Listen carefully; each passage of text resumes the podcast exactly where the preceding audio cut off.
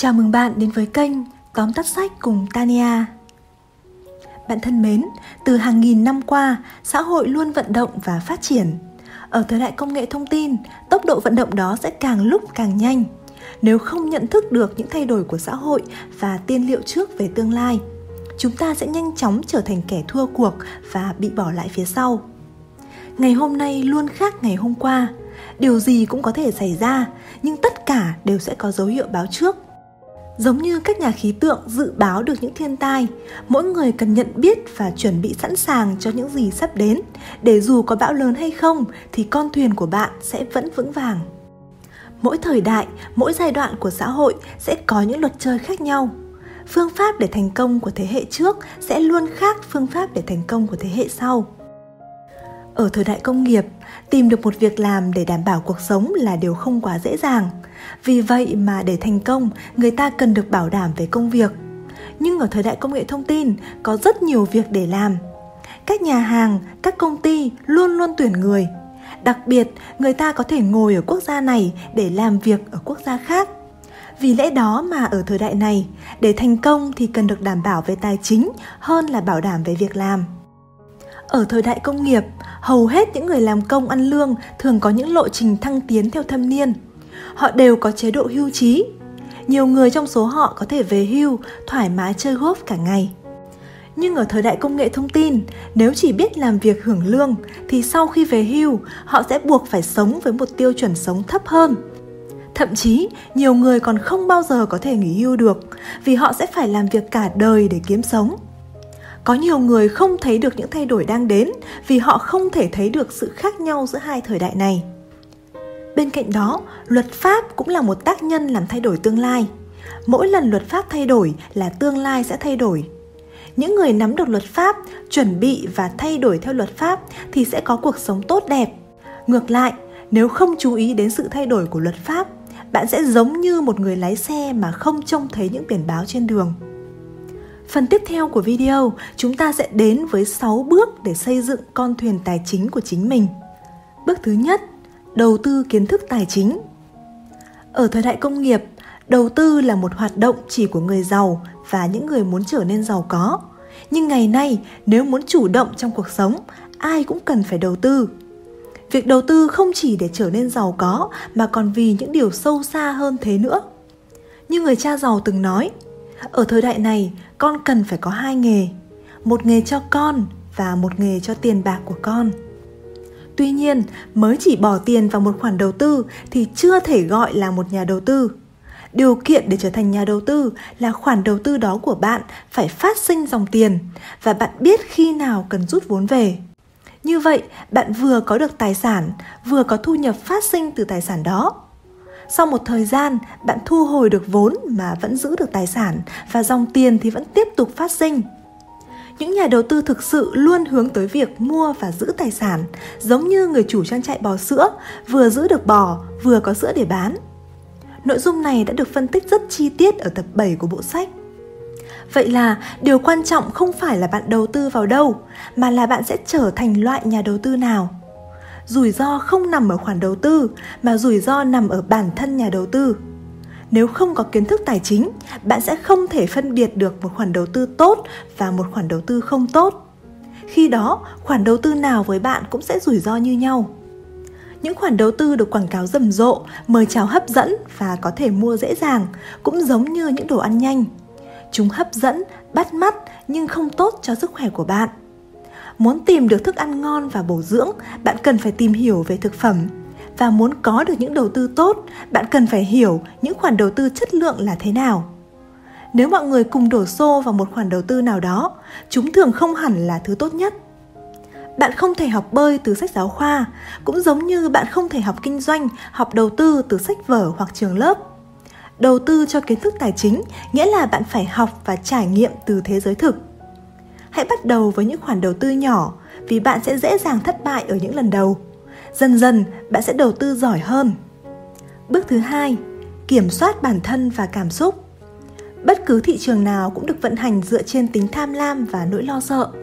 Lý do khiến thị trường đi lên là vì sự tham lam và lý do khiến thị trường đi xuống là vì nỗi lo sợ.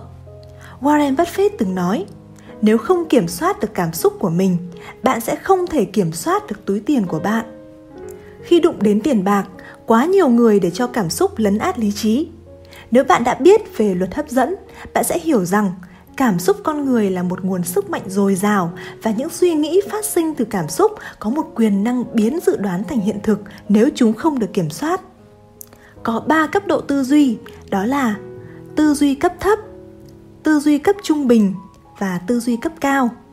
Khi một người nói bằng tư duy cấp thấp, họ thường nói những điều đại loại như đầu tư là rủi ro, lỡ tôi mất hết thì sao? Khi nói về tiền bạc, hầu hết mọi người không bao giờ vượt khỏi khả năng tư duy cấp thấp. Những suy nghĩ này đã khiến lời tiên đoán biến thành sự thật. Tư duy cấp thấp nghĩa là lý trí của bạn bị nỗi lo sợ lấn át hoàn toàn. Tư duy cấp trung bình là tư duy dựa trên lý trí. Chẳng hạn, khi Robert Kiyosaki lo sợ đầu tư vào bất động sản, người cha giàu đã đề nghị ông học một khóa về đầu tư. Sau khóa học, nỗi lo sợ của ông vẫn còn đó, nhưng chúng đã bị kiến thức làm cho yếu đi.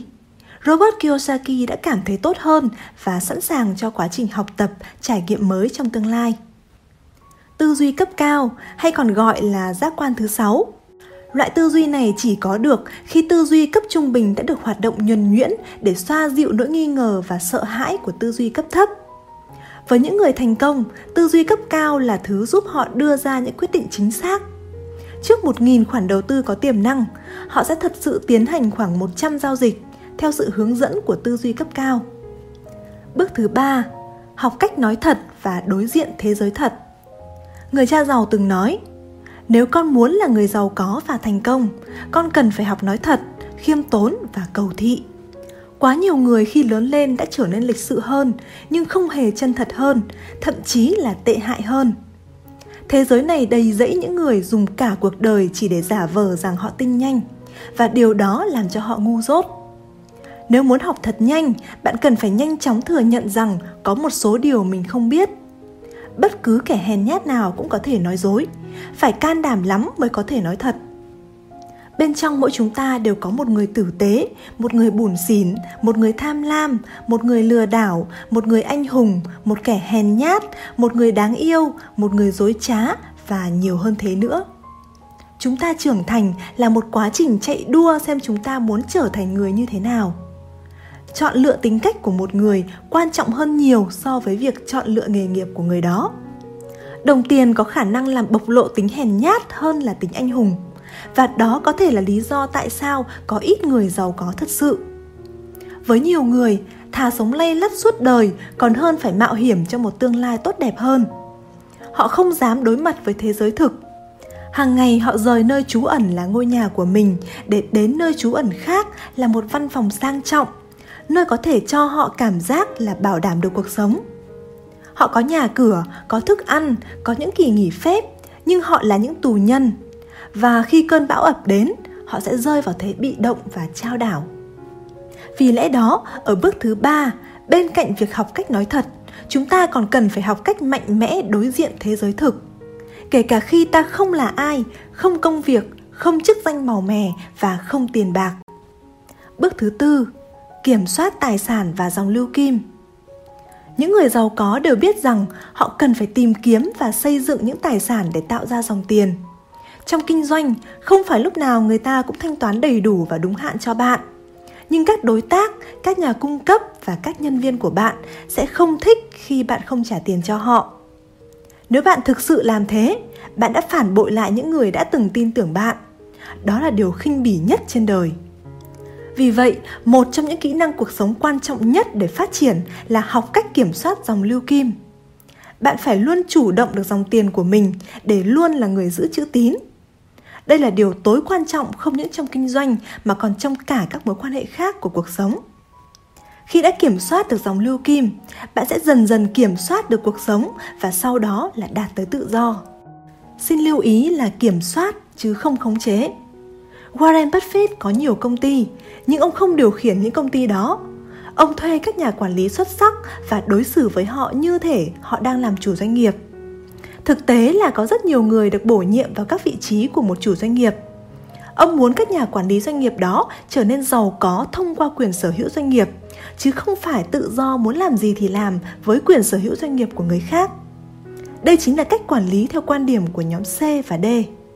Đặc biệt, khi chọn những người quản lý cho doanh nghiệp của mình, ông sẽ lựa chọn những người có tư duy thuộc nhóm C, chứ không phải một nhà quản lý xuất sắc mang tư duy của nhóm L và nhóm T. Bởi vì những người mang tư duy của nhóm C sẽ quan tâm đến việc phát triển khả năng làm việc với các nhóm người khác nhau, ở các tầng lớp xã hội khác nhau. Còn những vị quản lý mang tư duy của nhóm L và T có thể quản lý công việc rất tốt, nhưng họ lại thiếu kỹ năng con người của thế giới thực. Họ sẽ không quan tâm đến cảm giác của những nhân viên quèn, của những người phục vụ, của những người tiếp tân. Họ chỉ để ý đến những người bạn cùng tiến lên trên nước thang danh vọng họ giống những thuyền trưởng bị mất liên lạc với những người công nhân thủy thủ trên chính con thuyền của mình. Và khi đó tai họa sẽ xảy ra. Việc kiểm soát tài sản và dòng lưu kim cần phải dựa trên những báo cáo tài chính. Nếu như những chỉ số xét nghiệm và các bản chụp X-quang sẽ giúp bác sĩ chẩn đoán được sức khỏe của bạn, giúp bạn kiểm soát tốt về thể chất của mình, thì những bản báo cáo tài chính sẽ là công cụ đắc lực giúp bạn kiểm soát tốt các tài sản. Việc kiểm soát tài sản và dòng lưu kim còn bao gồm cả việc kiểm soát các nhà tư vấn của bạn. Hãy luôn nhớ rằng bạn là một doanh nhân, là người lãnh đạo.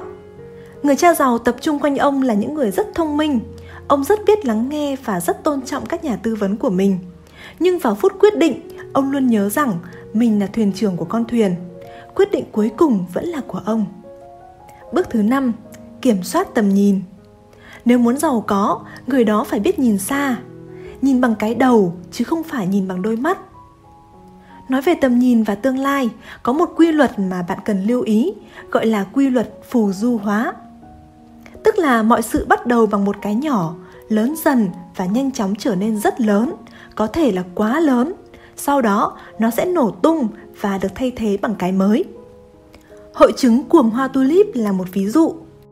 Trong lịch sử tulip là một loài hoa rất phổ biến ở Ottoman, tức Thổ Nhĩ Kỳ ngày nay.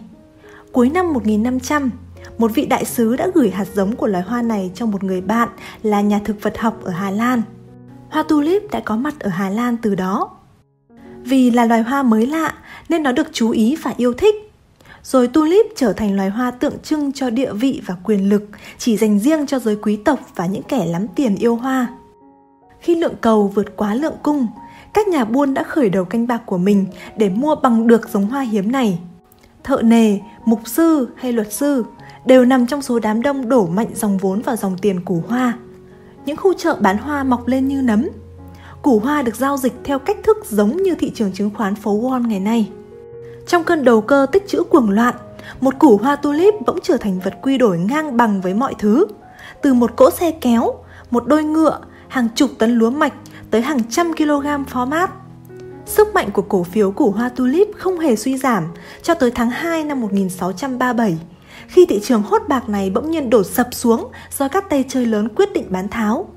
Giá củ hoa rơi thẳng đứng chỉ còn 1% giá trị, đã khiến các nhà buôn hoảng loạn chạy đua để xả sạch kho dự trữ.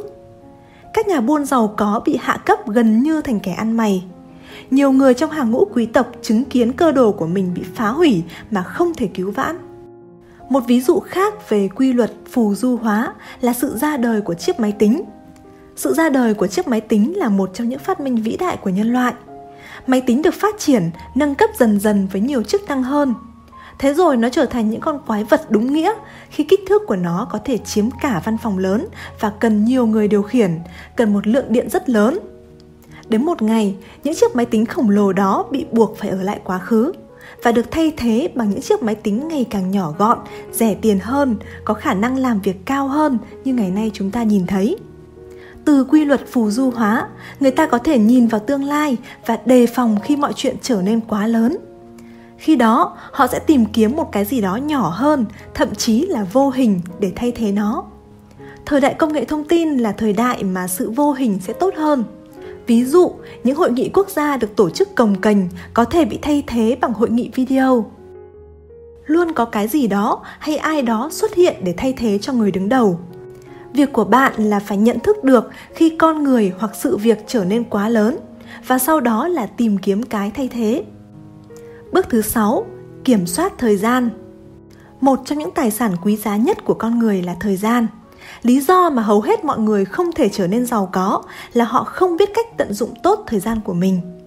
Người cha giàu từng nói, con không thể làm giàu bằng cách đi làm công. Con chỉ có thể làm giàu từ thời gian rảnh của mình. Và trong việc xây dựng, quản lý các tài sản, các khoản đầu tư, nếu có thể làm cho đồng tiền quay vòng càng nhanh thì bạn càng có nhiều thời gian quý giá. Sự giàu có được đo bằng thời gian, chứ không phải tiền bạc sự giàu có của một người được đo bằng khoảng thời gian mà người đó có thể sống tốt mà không cần phải làm việc. Một thước đo khác để đánh giá sự giàu có của ai đó là dựa trên thời gian phục hồi của họ.